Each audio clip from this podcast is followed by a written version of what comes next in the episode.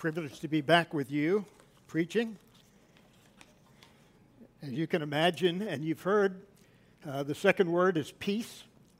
We're going to look at a passage of Scripture that you probably don't identify with the Advent season, but it captures everything that we need to know and understand. For the Prince of Peace has come, and it's not like the world's peace, but it's a peace that takes over our hearts and floods our lives it gives us great uh, peace with the Lord and with each other, peace within the heart.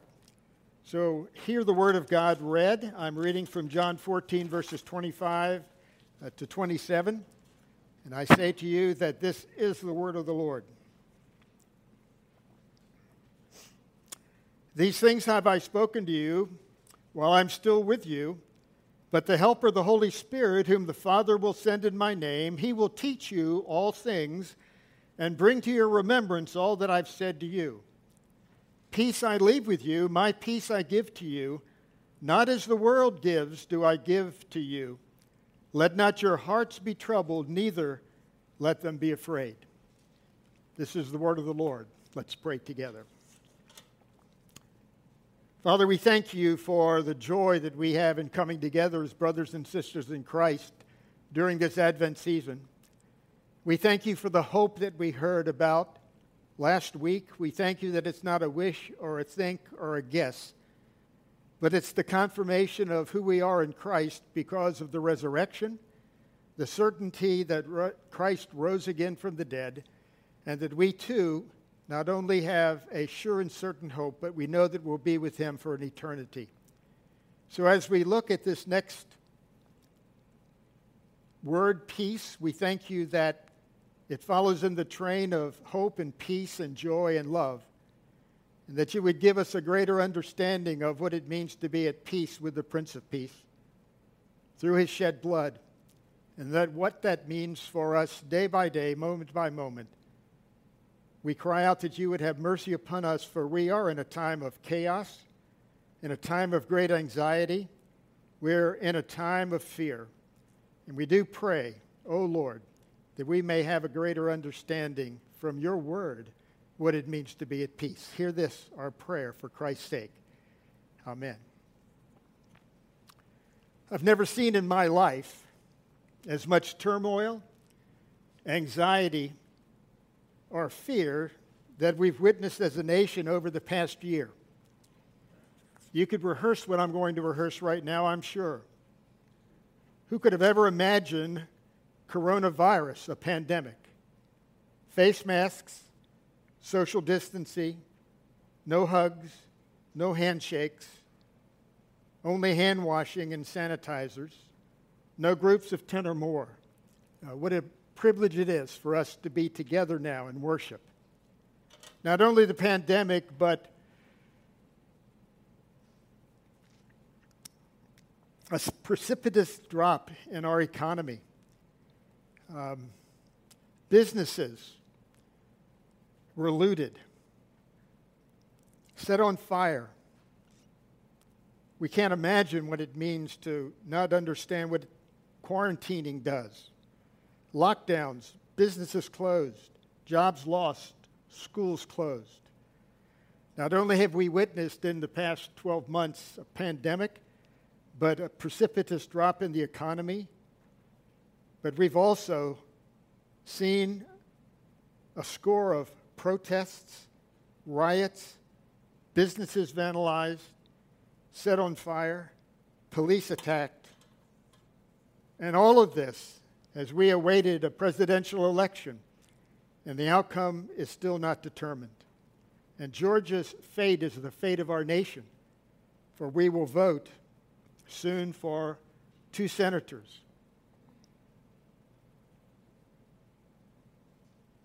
Now, if this isn't a cause for anxiety and fear, I don't know what is.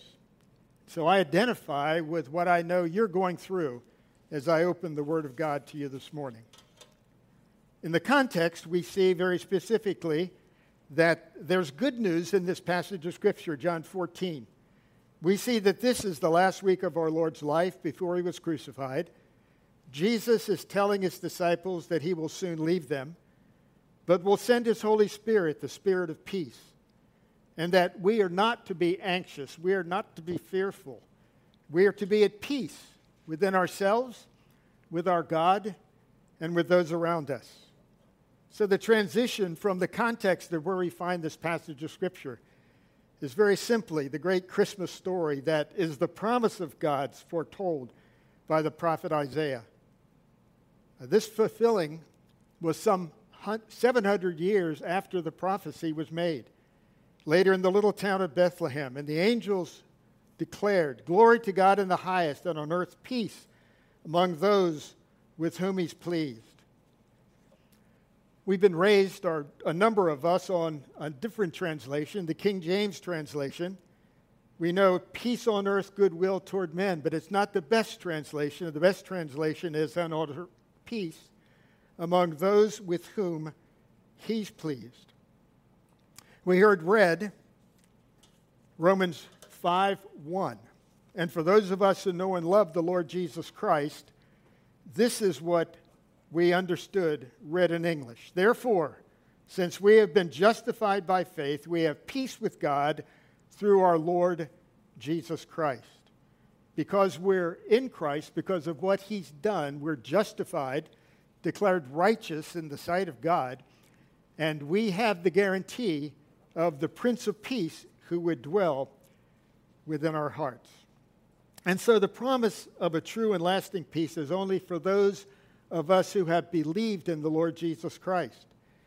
And if you are a Christ follower, this promise, this is a guarantee so full of hope and encouragement in the midst of our current turmoil.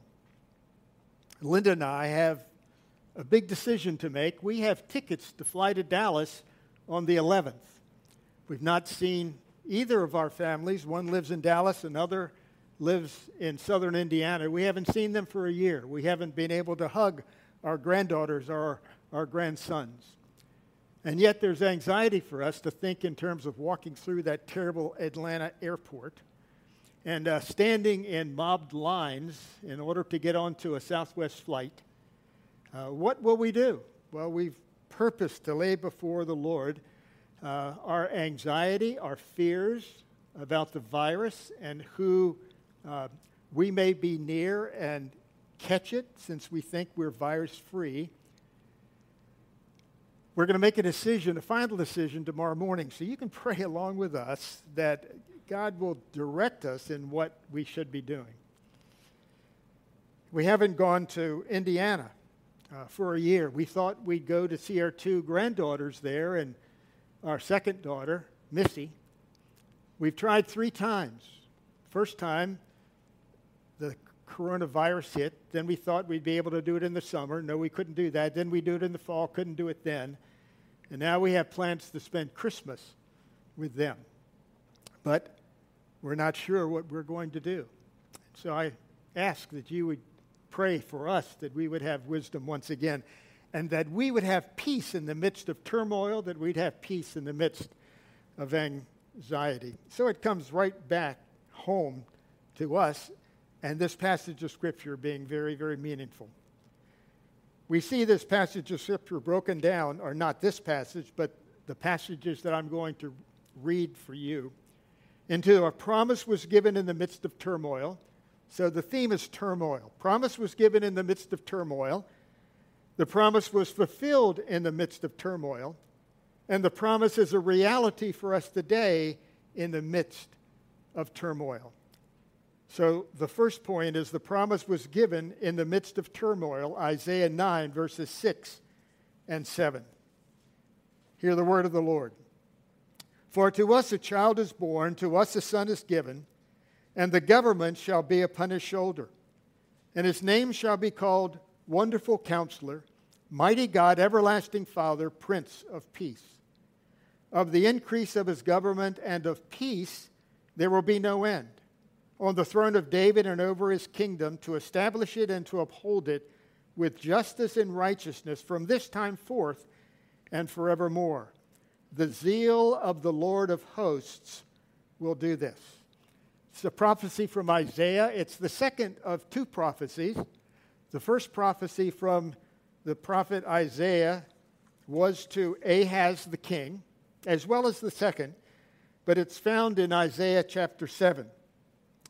The context is that Ahaz is about to go into battle with the northern kingdom, Israel, is, and their compatriot, Syria. Ahaz knows that he's in trouble.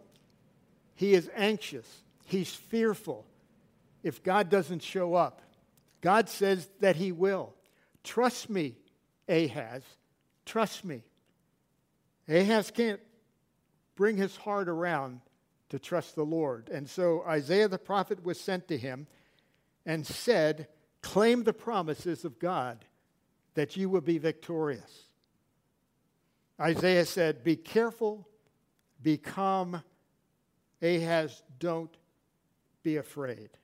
Ahaz continues to be fearful, not trusting the Lord. Isaiah says a second time about trusting the Lord. This time he says, Ask the Lord for a sign. Ask him for a sign. And Ahaz says, I won't put the Lord to the test. I'm not going to ask the Lord for a sign. Isaiah says, God's going to give you a sign. And this is going to be the sign. And this is familiar. It comes from Isaiah chapter 7. A virgin will conceive and bear a son, and his name shall be called Emmanuel, God with us. The prophecy was fulfilled in the first chapter of Matthew that the Lord Jesus Christ was born. He was God with us in the flesh, the incarnation. And so we have the first and second of those prophecies laid before Ahaz. It was prophesied in the midst of turmoil. Secondly, we see the promise was fulfilled in the midst of turmoil uh, Luke 2, verses 8 to 14. Hear the word of the Lord once again.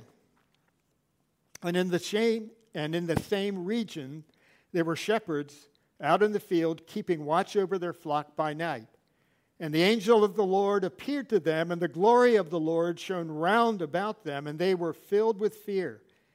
And the angel said to them, Fear not, for behold, I bring you good news of great joy that will be for all the people. For unto you is born this day in the city of David a Savior who is Christ the Lord. And this will be a sign to you. You will find the baby wrapped in swaddling clothes, lying in a manger. And suddenly there was with the angel a multitude of the heavenly host, praising God and saying, Glory to God in the highest, and on earth peace among those with whom he is pleased. So we had the prophecy fulfilled 700 years later in the incarnation of our Lord Jesus Christ. It was a time of turmoil in Judea. They were under Roman rule. The Romans' will and ways were carried forth. There was a peace in the land, and yet there was still anxiety because Caesar Augustus had proclaimed a decree set forth that he would uh, ask for a census to be taken. Every male throughout the whole of the Roman Empire was to go to their birthplace and to register for the census. It was determined how many were in the kingdom, but it was also to determine how many men he would have for military service. Why did it cause anxiety? The Jews uh, were not required to serve in the Roman military. They had a deal with the Romans. And yet, here, Caesar Augustus is starting to change the playing field. He's asking for a census that would be for taxation, but he would perhaps change the rules and would bring those Hebrews into his service. It was a time of turmoil. And the angel appears as uh, the angel Gabriel appeared to Mary and said, Fear not. The angel appeared to the shepherds and said to them, in essence, very specifically, Don't be afraid in the midst of this time of turmoil. This is good news for you. So, as you reflect back on the promise in the midst of turmoil, we're in the midst of turmoil. As you refer back to the incarnation when Christ was born in the midst of turmoil, we're in the midst of turmoil. Where's the peace that's beyond our understanding that only God can give? And so we see, thirdly, the promise is a reality for us today. In the midst of our trials and tribulations, we see John 14, verses 25 through 27. Hear that word of God once again. These things I have spoken to you while I'm still with you, but the Helper, the Holy Spirit, whom the Father will send in my name, he will teach you all things and bring to your remembrance all that I've said to you. Peace I leave with you, my peace I give to you, not as the world gives, do I give to you. Let not your hearts be troubled, neither let them be afraid. As I read over this passage of Scripture, uh, what jumped out to me was don't expect the world to give you peace. Or you can chase down peace in the midst of your turmoil through many things and think that it would last. We know in the lockdowns the tragedies that we are hearing of suicides, the tragedies that we're hearing of abuse within families, the tragedies that we're hearing uh, over and over again of the, the compelling evidence that we're in a midst of a changing world. And so, not as the world gives, the world gives temporary peace, but only God can give a sure and lasting peace. The reality is only for those of us who have come to know and love the Lord Jesus Christ. When we have received him as our personal Lord and Savior, he has forgiven us of all of our sins, and he has clothed us in his righteousness. Not only has he forgiven us of all of our sins, and he has declared us righteous for his own sake, but he's also given us the Holy Spirit. And so the Holy Spirit is the spirit of peace that God has given to us. Those of us who know and love the Lord have this great understanding of a peace in the midst of turmoil that will be given by our great God. Let me ask when you came to know and love the Lord Jesus Christ, was it a time of crisis? Often it is. Often the Lord gets our attention in the midst of crisis.